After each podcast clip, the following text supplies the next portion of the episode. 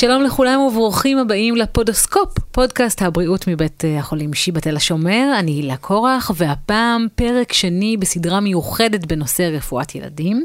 בכל פרק אנחנו ננסה לתת אה, תשובות לבעיות שמעסיקות אותנו, ההורים, נספק הצצה לאפשרויות טיפוליות שלא כולם מודעים עליהן, ונעסוק בפרקטיקות החדשניות מתוך בית החולים ספרא לילדים תל השומר, בעיקר ננסה לשמור על בריאות ילדינו. והיום בתוכנית נושא שמטריד הורים רבים, בעיות נשימה בילדים, אסתמה, ברונכיטיס, טרידור ועוד אה, נושאים עוצרי נשימה, תרתי משמע.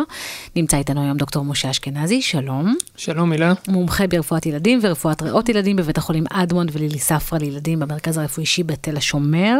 אה, אנחנו נדבר היום על אה, גורמי סיכון, כיצד מאבחנים, אילו טיפולים קיימים כיום בבית החולים לילדים של שיבא, אבל לפני שנתחיל באמת אה, ככה לצלול לנושא, הנה כמה עובדות, יש שיגידו מיתוסים. אה, שידועים אה, בציבור, ואנחנו נשמח לנצל את ההזדמנות שיש לנו סוף סוף מישהו שמבין באולפן כדי לאשש או להפריך אותן. מוכן? מוכן. שש עובדות על אסתמה, נכון או לא נכון. הראשונה, אם לילד אה, היה אקזמה כתינוק, האם הוא בסיכון גבוה יותר לפתח אסתמה מאוחר יותר? נכון. אקזמה, או בשפה שלנו, מה שנקרא אטופיק דרמטיטיס, היא מהווה אחד מגורמי הסיכון להתפתחות של אסתמה בגיל מאוחר יותר. נכון מאוד. אה, ילד עשוי לסבול מאסתמה גם ללא צפצופי נשימה? נדיר, יכול להיות, אבל זה מצב די נדיר, זה רק רופא יוכל לאבחן את זה. אבל הבטחנו תשובות של נכון, לא נכון, זה בעיה. נדיר. אוקיי. עובדה שלישית, בנים נוטים לפתח אסתמה יותר מבנות, אבל אצל מבוגרים נשים נוטות יותר מגברים. נכון מאוד. שניהם? שניהם נכונים מאוד. בגיל ההתבגרות יש היפוך ביחס אה, בנים ובנות, ובנות נוטות לפתח יותר אסתמה בגיל מבוגר. איך אתה מסביר את זה? יש כל מיני תיאוריות, יש תיאוריות לגבי הורמונים, יש תיאוריות לגבי השמנה. אה, זה הדעה הרווחת כעת. אוקיי. אה, עובדה רביעית, אסתמה היא לעיתים קרובות עניין דרשתי. נכון מאוד. הסיכון לאסתמה באוכלוסייה הכללית הוא משהו בין 10 ל-12 אחוז. אם אחד ההורים הוא אסתמטי, הסיכון עולה לסביבות 40 אחוז. אם שני ההורים אסתמטיים, הסיכון הוא קרוב ל-80 אחוז. עובדה חמישית, אני מאוד מקווה שתענה עליה כמו שאני רוצה שתענה עליה. הכל בראש, אסתמה היא מחלה פסיכוסומטית? לא נכון. יפה מאוד. קיוויתי שתגיד את זה. זה נורא מתסכל כשאומרים לך הכל בראש. נו, מה, ת- תנשום עמוק. אה, והעובדה השישית, חולי אסתמה צריכים להימנע מכל סוגי החלב, רגיל, עיזים וסויה, מכיוון שכל סוגי החלב אה, יוצרים לך. לא נכון. בום! לא הוכח בשום מחקר מעולם. אני חושבת שאפשר לסיים את הפרק כבר כאן.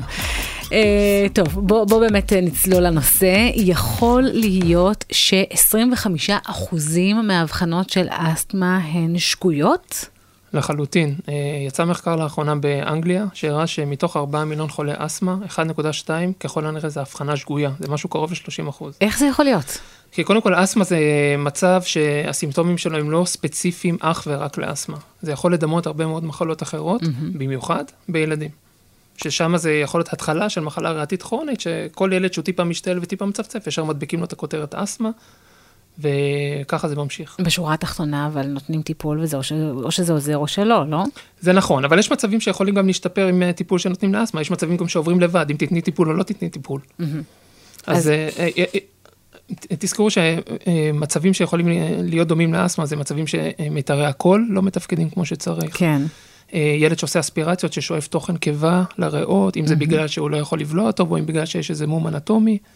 ילדים עם מחלה לבבית, שיכולה להידמות בהתחלה להתבטא כמו אה, סוג של אסתמה, קרדיאק אסתמה. כן. או, כמו שאמרנו, ילד שיש לו מחלה ריאתית כרונית, וזה בעצם אחד הצ... ככה הוא מסתמן בהסתמנות הראשונה, בתור צפצופים, חרחורים, אבל בעצם הילד הזה עוד, יש לו מחלה הרבה יותר רצינית. נראה לי שנתנו הרבה יותר מדי חומר לחיפוש בגוגל בשלב הזה, אז אה, אולי באמת אה, אה, נפרוט את זה, איך אני בתור הורה ששומע את הילד שלי משתעל או מתקשה לנשום, או חלילה מכחיל, איך, איך אני יודעת מה לעשות כדי להקל עליו, מתי לקחת אותו למיון, או במילים אחרות, מה ההבדל בין אסתמה לקוצר נשימה, לברונכיטיס, לכל השאר. אז ככה, יש כל מיני מונחים שנעשה סדר. ברונכית ספסטית, מה שפעם היו קוראים, או אקיוט ברונכיטיס, או אסתמה של ילדות, או יש אפילו מונח שנקרא דרכי אוויר אה, היפר-ריאקטיביות, היפר-ריאקטיב airway disease. כל זה שם אחד למחלה אחת, אינפנטייל אסמה, אסמה של הילדות. כל אסמה נכנס תחת השק של ההבחנות האלה. יש אה, אה, בארץ, אנחנו מעריכים שמבחינת ילדים, 30 עד 40 אחוז, במדינות אחרות זה אפילו יכול להגיע ל-50 אחוז מהילדים, יעשו לפחות התקף אחד של אסמה עד גיל 6. כמה?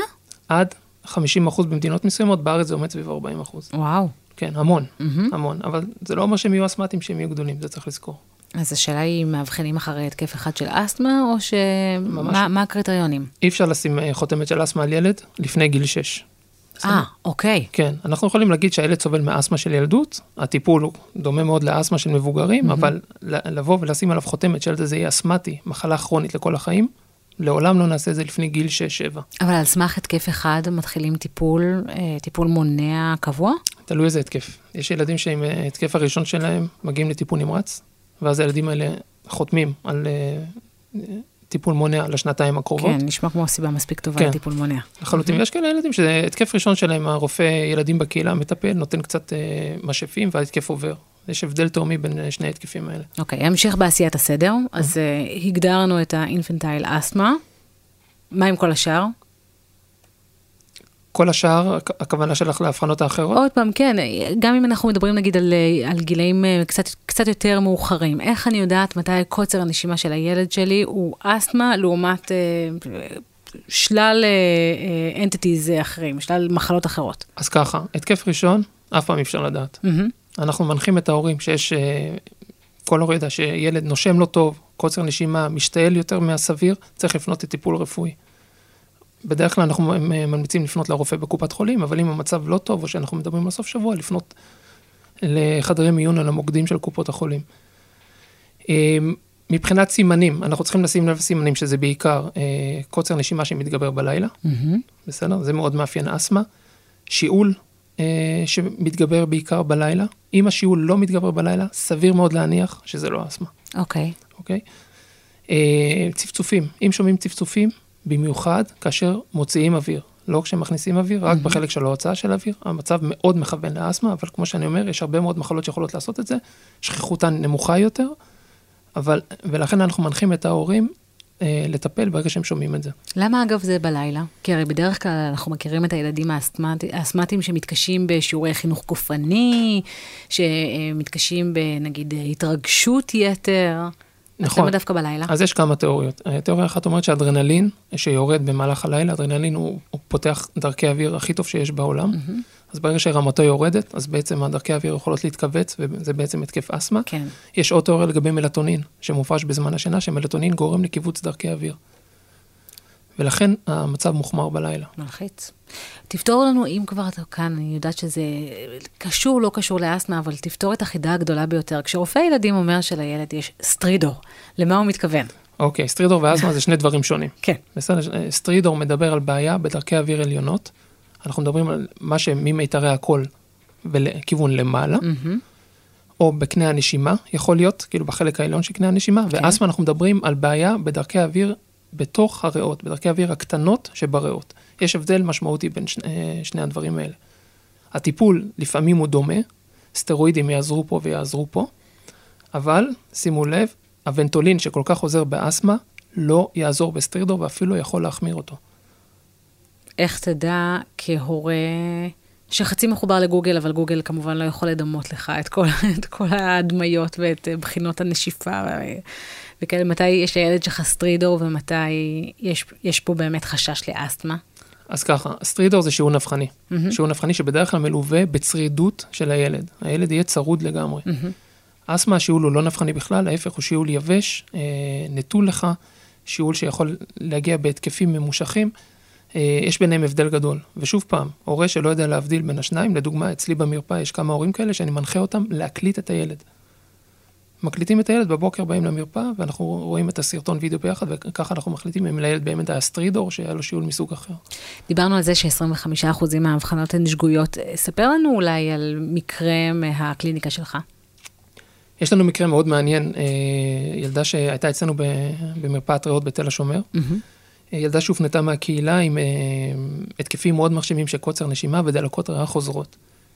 צריך לזכור שאסתמה אה, לא מאוזנת יכולה באמת לגרום לדלקות ריאה חוזרות, אבל משהו בילדה הזאת היה שונה.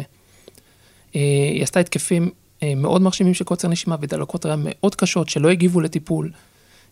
הייתה צריכה טיפולים ממושכים, אנטיביוטים, אנחנו מדברים בסדר גודל של שבועיים, של, שלושה של טיפול אנטיביוטי, כשהטיפול הרגיל בדלקת ריאות הוא שבוע, ומשהו בילדה הזאת לא מצא, משהו בילדה הזאת הריח לא טוב. Mm-hmm.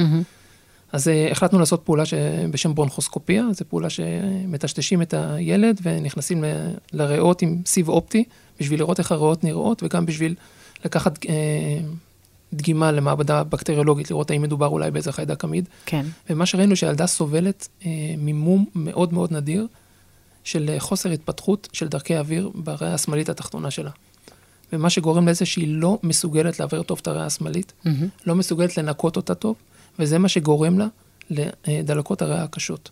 בנוסף לזה, אני מניח שיש לה גם אסתמה, אבל זה לא המוטיב העיקרי, זה המקרה באמת יוצא דופן. זהו, כן, אז אה, לקחנו את זה קצת אה, למקום הקיצוני, אז בואו נדבר על הילד האסתמטי הממוצע. אה, איך מאבחנים אותו, איך מטפלים בו. אז ככה, ההבחנה היא מאתגרת. בסדר, ההבחנה כמו כל דבר ברפואה, צריך להתחיל עם הסיפור. ההורים צריכים לספר מה, מתי מגיעים התקפי קוצר הנשימה. אה, באיזה עונות, האם זה מלווה בזיהום ויראלי, כן או לא, האם זה מלווה בהתקפי אלרגיה. הסיפור, מה שההורים מספרים, מאוד מאוד מאוד חשוב. השלב השני זה הבדיקה הגופנית. צריך לזכור שאם הילד איננו בהתקף, הבדיקה הגופנית תקינה לחלוטין. אבל עדיין יש סימנים שיכולים לרמז אה, קצת על ילד אלרגי. לדוגמה, אם יש לו אה, אסתמה של האור. Mm-hmm. זה דוגמה אחת. אה, בילד... השלב הבא, אחרי הבדיקה הגופנית, אה, אנחנו עושים משהו שנקרא תפקודי ריאה. הדבר הזה הוא לא אפ- אפשרי לביצוע בילדים מתחת לגיל 4-5, כן, צריך את ההיענות, צריך שהם יבינו מה הם עושים. ויעשו את זה כמו שצריך. אני חייב להגיד שאצלנו יש שיא שהצלחנו לעשות תפקודי ריאה לילדה בת שנתיים ועשרה חודשים. אני חושבת שזה השיא שלה. כן, זה באמת... אבל אה, זה מה שמאתגר בילדים, שאין לנו את האפשרות הזאת לביצוע תפקודי ריאה. כן. אה, יש עוד בדיקות יותר מתקדמות שעושים, אה, במידה ויש אה, ספק בהבחנה, אבל ככה בעיקרון, בעיקרון ככה מבוצעת ההבחנה של אסתמה של ילדות.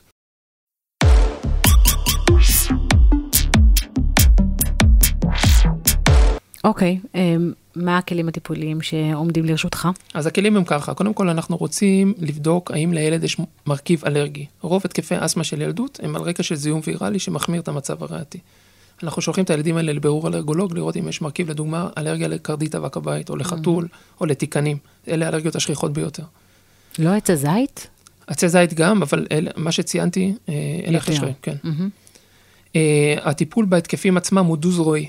יש את הטיפול האקוטי, שזה, יש את משף הוונטולין, אה, בריקלין, אה, סלבוטרים, כל האלה, זה אותה משפחה של אה, משפים שהמטרה שלהם זה רק לפתוח את דרכי האוויר לשלוש שעות הקרובות וזהו. כן. אין להם השפעה ל long term. זה המשף שאנחנו נותנים להורים ביד. יש את המשף ה- מהמשפחות אה, של הסטרואידים הנשאפים, Flixotide, QVAR, שאלה המשפים של הטיפול המונע, שמה שאנחנו נותנים לילדים ל long term. לפעמים מעלים את הילד הזה, את הילד לטיפול לשלושה ארבעה חודשים, ולפעמים גם לשנים. זה המרכיבים של הטיפול באסתמה. ועכשיו כמובן הורים שואלים את עצמם, הם לא יודעים לעשות אה, מבחן אה, אה, תפקודי ריאות, אז הם יוכלו אה, לשאוף אה, במשאף?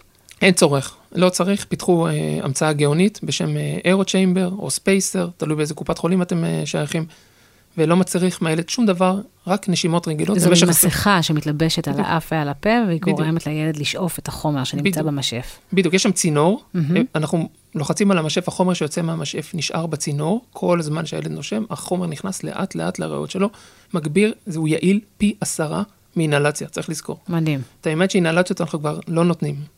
מדהים. אוקיי, מה מייחד את הטיפול בשיבא לעומת אה, שאר בתי החולים בארץ?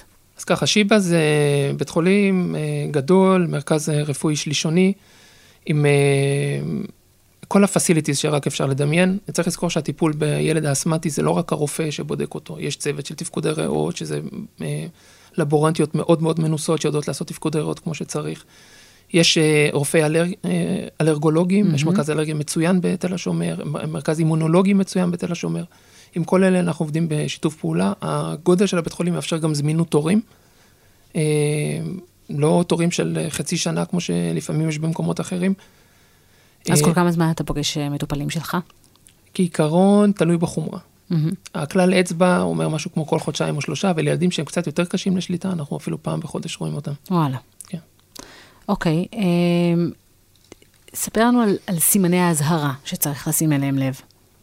אז ככה, סימני האזהרה זה קודם כל ילד שמשדר מצוקה. זה סימן אזהרה ראשון, ילד שלא, כמובן שהוא לא מגיב כמו שצריך, שהוא לא מסוגל לקום מהמיטה, שהוא לא מסוגל לאכול בלי קוצר נשימה. ילד שלא מסוגל להשלים משפט בלי לקחת אוויר באמצע, זה אומר אה, סימן אזהרה מאוד גדול. כמה מהר זה יכול להתפתח? אה, זה יכול להתפתח מהר. זה יכול להתפתח ממש מהר, וההורה צריך לשים לב, אבל זה נדיר שזה קורה בילדים שאנחנו יודעים שהם לא אסתמטיים, שלא ידוע שיש להם רקע של אסתמה. בדרך כלל כן. זה ילד שהוא ידוע, יש לו כותרת של אסתמה, וההורים יודעים לשים לב. עוד סימן אזהרה אה, מאוד חשוב, זה אם הילד לא מגיב לטיפול.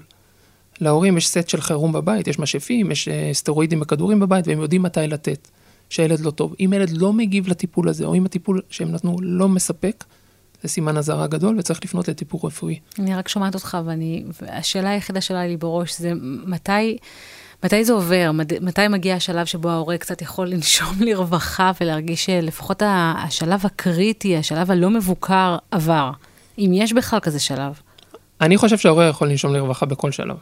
בסדר, האסתמה זה מחלה שניתנת לשליטה. ההורים, תוך זמן קצר, יודעים לקרוא את הילד שלהם זה טוב. נכון, אבל ילדים, מדובר על ילדים שהם יותר מועדים, הם יותר מתאשפזים, מעצם העובדה שהם מגיעים לבתי חולים בגלל התקפי אה, אה, קוצר נשימה, זה, זה מבהיל. אני מדברת כ- כאחות ל- לאסתמטית שהגיעה כמה פעמים לבית חולים, זה נורא מפחיד להיות ככה עם היד על הדופק ולקוות שהילד שלך יצליח לקחת אוויר.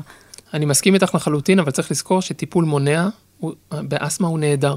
הוא הוריד את שכיחות האשפוזים, הוא הוריד שכיחות ביקורים במיון. אה, מי שדבק בטיפול שנותנים לו, סביר להניח שהוא יישאר יציב לו תקופה מאוד ארוכה. כן. אוקיי, אה, עוד קצת אולי על סיבוכים? סיבוכים של אסתמה, כעיקרון, הסיבוך הכי שכיח זה דלקות ריאה חוזרות. כן. אה, צריך לזכור אה, שהיום אנחנו יודעים שכל התקף אסתמה, גם אם הוא לא מלווה בדלקת ריאות, הוא, יח... הוא פוגע בחלק מהריאה, ולכן הגישה שלנו היום היא סופר אגרסיבית. זאת אומרת, טיפול מונע, אה, אנחנו נותנים בדרך כלל אה. במינונים גבוהים יותר ממה שהיינו נותנים פעם, ובנוסף, כשיש התקף, אנחנו מאוד אה, ליברליים בשימוש בסטרואידים אה, סיסטמיים, מהמם. בפרדניזון או בטנזול, מה שכולם כן. מכירים. עד כמה זה משפיע על אה, אורח החיים? אני מניחה שגם, אם, אם תוכל להתייחס ספציפית גם לגבי ילדים, עד כמה זה משנה את החיים שלך? אה, פעם הילדים האלה היו יושבים בצד בשיעורי התעמלות, הם לא היו משתתפים, זה עדיין נכון? אז להפך, היום אנחנו מעודדים את הילדים האלה להש- להשתתף בשיעורי התאמנות, ואוי ואבוי להם אם הם לא ישתתפו, כי זה חלק מהטיפול. כן. אנחנו יודעים שספורט בצורה מבוקרת, ספורט אירובי בצורה מבוקרת, עוזר מאוד להשתלט על הסימפטומים של אסתמה. ילד שהוא לא יציב, או שיש לו אסתמה קצת יותר מרשימה, אנחנו מנ- מנחים אותו לקחת משאף לפני שיעור הספורט. ואז בטוח הוא יעשה את שיעור הספורט כמו שצריך, הריאות שלו יהיו פתוחות, וזה מה שמונע את ההתקף של אחרי הספורט. יש תופעות לוואי לטיפולים האלה? כן, יש תופעות לוואי כמו כל תרופה, התופעות לוואי אבל במשאפים הן זניחות. התופעת לוואי הכי שכיחה במשאף הסטרואידלי זה התפתחות של אה, פטרת בפה, מהמם. ולכן מנחים את ההורים, אחרי שהם משתמשים במשאף, אה, בפליקסוטייד או בקיובר, אה, לשתות מים או לצחצח שיניים. יש עוד תופעת לוואי אחת שהוכחה במיעוט, מהמקר... במיעוט מהמחקרים, אבל רוב המחקרים שללו אותה, זה אה, אובדן גובה, זה פגיעה בגובה, בצמיחה, וזה, האמת שזו שאלה מאוד שכיחה. חלק מהמחקרים מצאו שילד שלוקח משאף סטרואידלי אה, למשך 4-5 שנים רצוף, כל יום במינון גבוה, מאבד סנטימטר בגובה. אבל כשהפסיקו את המשאף לחודש, הילד הדביק את הסנטימטר הזה. וואלה. כן, עכשיו, שאר עד המחקרים, איזה גיל? זה עד גיל הצמיחה, עד גיל 14-15, זה מה שבדקו. כן. אבל צריך לזכור, ילד שיש לו אסתמה לא מאוזנת, גם כן לא יגבע כמו שצריך. כל מחלה כרונית שהיא לא מאוזנת, פוגעת בצמיחה. ברור. ולכן, אה, רוב המחקרים באמת לא מצאו שזה עושה, אה, שלא, שזה לא פוגע בגובה, אבל זו שאלה מאוד שכיחה שעולה. כעיקרון, אנחנו אה, לא מתייחסים לתופעת לוואי הזאת. כן, בוא, גם אה, עלות מול תועלת, מה אתם מעדיפים? ילד שנמוך בסנטימטר או ילד שנושם? אה, יש, אה, התחלת לדבר על זה בהתחלה, על העלייה של השכיחות. אה, בוא נדבר קצת על גורמים אה, סביבתיים, אם תוכל. יש איזה שהן תיאוריות של היקף, של העלייה בהיקף החולים? כן, אז יש שכיחות הולכת ועולה בציבור של מחלות אלרגיה.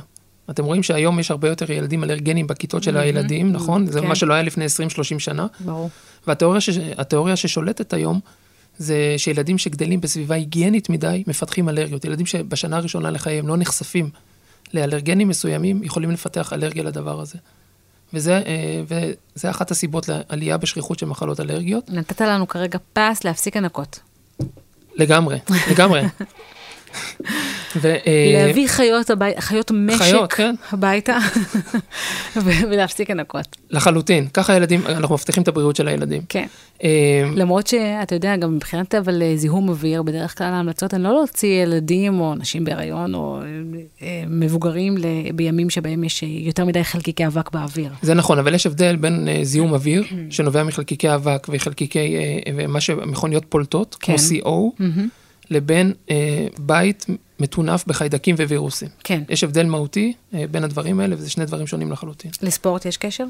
לספורט יש קשר, קשר כפול לאסתמה. קודם כל, ספורט זה דבר בריא, נקודה. כן. אה, עוזר מאוד לאסתמטים, עוזר לשלוט בסימפטומים, אה, ומומלץ לכל חולה אסתמה. לכל בן אדם ב- מומלץ ספורט, לחולה אסתמה, אנחנו מגדירים את זה בגדר חובה. צריך לזכור אבל שספורט אקססיבי, כמו ספורטאים שהולכים לאולימפיאדה, לא הספורט שאנחנו עושים ביום-יום, כן. כמו עיסוק של 8 עד 10 שעות בספורט אירובי ביום, יכול לגרום אסתמה.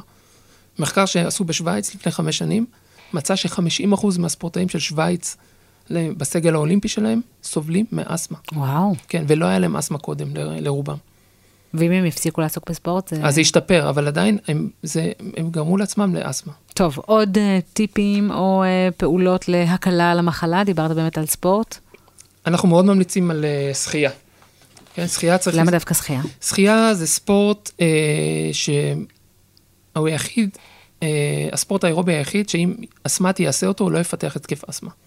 לדוגמה, אם ניקח שני אסתמטים, לאחד ניתן לרוץ ולשני ניתן לשחות, זה בסוף הריצה, האסתמטי יפתח התקף אסתמה, וזה ששחה לא יפתח התקף אסתמה. איך? אף אחד לא יודע למה. למרות שצריך לסייג שבבריכות שבהן ריכוז הכלור גבוה מאוד, זה יכול כן לפגוע בריאות, בתכלס ששואפים הרבה כלור לריאות, זה יכול כן לפגוע בריאה, אבל שחייה לכשעצמה, נגיד שחייה בים, ספורט נהדר. תזונה. יש על זה המון המון המון המון מחקרים. Uh, המחקרים הכי שכיחים מראים שוויטמין D, רמה נמוכה של ויטמין D, יכולה לגרום לשכיחות יותר גבוהה של אסתמה. Uh, יש מחקרים על uh, תזונה בהיריון, שנשים שצרכו מעט uh, דגים, מעט מגנזיום ומעט uh, סלניום בהיריון, יש שכיחות uh, יותר גבוהה של אסתמה לילדים שלהם. אבל זה מעט מאוד מחקרים, וזה לא, לא שייך למחקרים הגדולים העיקריים באסתמה. תפלח לנו את זה אולי מבחינת אוכלוסיות, זאת אומרת, אה, ילדים עירוניים לעומת ילדים אה, כפריים, אה, יש חלוקה כזו בכלל? לחלוטין. יש מחקר מאוד מאוד מעניין, אחד ממחקרי המפתח באסתמה, פורסם בשנת uh, 2011 בז'ורנל הרפואי הכי נחשב, New England Journal of Medicine, mm-hmm. מחקר שבוצע באוסטריה, שווייץ וגרמניה. הלכו וחקרו עשרות אלפי בתי אב. לכל בית אב שנכנסו לקחו מטוש מכל מקום, לקחו מהמטבח, מהשירותים, מהמיטה, מחדר ילדים, בדקו תרביות של חיידקים. ואז עשו גרף, כמות החיידקים שצומחת, לעומת שכיחות של אסתמה ואלרגיה בילדים. ומה התקבל? שכמה שיש יותר, יש גרף ליניארי מדהים, כמה שיש יותר חיידקים וכמה שהבית יותר מטונף, הילד יותר בריא. אתה לא יודע במה להתגאות, זאת אומרת בזה שהילד שלך בריא או בזה שהבית שלך מטונף, זה ממש מעמיד אותך בפני דילמה בלתי אפשרית. לגמרי, הילדים החולים ביותר, זה באמת הילדים שבגיל 4-5 עברו מהעיר לכפר. אלה הילדים שפיתחו הכי הרבה התקפי אסתמה. וואלה. כן, אז לכן גדילה בסביבה כזאת, היא מחסנת את הילדים. ולצורך העניין, אם אתם מסתכלים בישראל, באוכלוסייה הבדואית, שכיחות אסתמה מאוד נמוכה. אלפי, אלפי עוזרות בית מפוטרות ממש ברגעים אלה.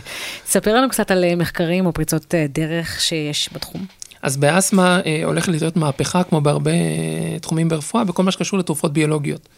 אם אנחנו מדמיינים אה, את הטיפול באסתמה, בסטרואידים, שזה בעצם אה, תרופה שבאופן כללי מורידה תגובה דלקתית בגוף ותגובה אלרגית, והיא לא ספציפית בכלל לאסתמה, התרופה הביולוגית זה כמו טיל מונחה. זה כמו השימוש ב... אה, פצצה טיפשה לפצצה חכמה. התרופה הביולוגית יודעת להתלבש על הגורם הספציפי שגורם להתקפי אסתמה ולהעלים אותו. אנחנו רואים סיפורים מדהימים. זה תמיד אותו גורם? בדרך כלל. אסתמה הרי זה שק של מחלות, mm-hmm. ויש כל מיני סוגים של אסתמה, אבל התרופה הביולוגית המותאמת, יש כל מיני סוגים של תרופות ביולוגיות, יודעת לשפר מאוד מאוד ועושה ניסים. אנשים שהיו חיים על סטרואידים במשך שנים, זרקו את התרופה הזאת. לא צריכים פתאום משאף, וחזרו לחיים. תוך כמה זמן זה קורה, הסיפור הזה? זה קורה די מיידית. התגובה היא מיידית. תוך שבוע, שבועיים, אנשים מתחילים לחזור לחיים. לא, אני שואלת מתי הטיפול הזה נכנס כבר uh, לשגרה. אז חלק מזה כבר נכנס, בעיקר mm-hmm. באוכלוסייה המבוגרת. כן. יש כמובן, uh, יש עוד uh, הרבה מאוד תרופות שהן עכשיו בשלבים של, uh, בפייס 2 ופייס 3 של uh, מחקרים. Mm-hmm. ייכנסו כנראה בשלוש, ארבע, חמש שנים הקרובות. מדהים. Uh, כן, צריך לזכור אבל שהן מאוד יקרות. וזה דבר שמאוד מכביד על אה, תקציב הבריאות, אבל העתיד הוא ורוד. ומבחינת אה, תוכניות אישיות, מה מעניין אותך לחקור, לעשות? אז אנחנו עובדים על אה, אה, פתיחה של אה, מרפאה של סביר אסתמה, מרפאת אסתמה חמורה בשיבא, בשיתוף פעולה בין ריאות ילדים, ריאות מבוגרים והמכון לאלרגיה. אה, המרפאה שתרכז את החולים האסתמטיים הקשים, אנחנו נרכז את הטיפול בתרופות הביולוגיות, נרכוש ניסיון, נעבוד עם חברות בינלאומיות, וככה נקדם את הטיפול בהם. דוקטור משה אשכנזי, תודה רבה. תודה רבה. מיד אני הולכת להביא איזה כבשה קטנה הביתה. אה, אנחנו סיימנו להיום, אנחנו נשתמע בתוכנית הבאה של הפודוסקופ, פודוסקופ, פודקאסט הבריאות מבית שיבא תל השומר. שלום.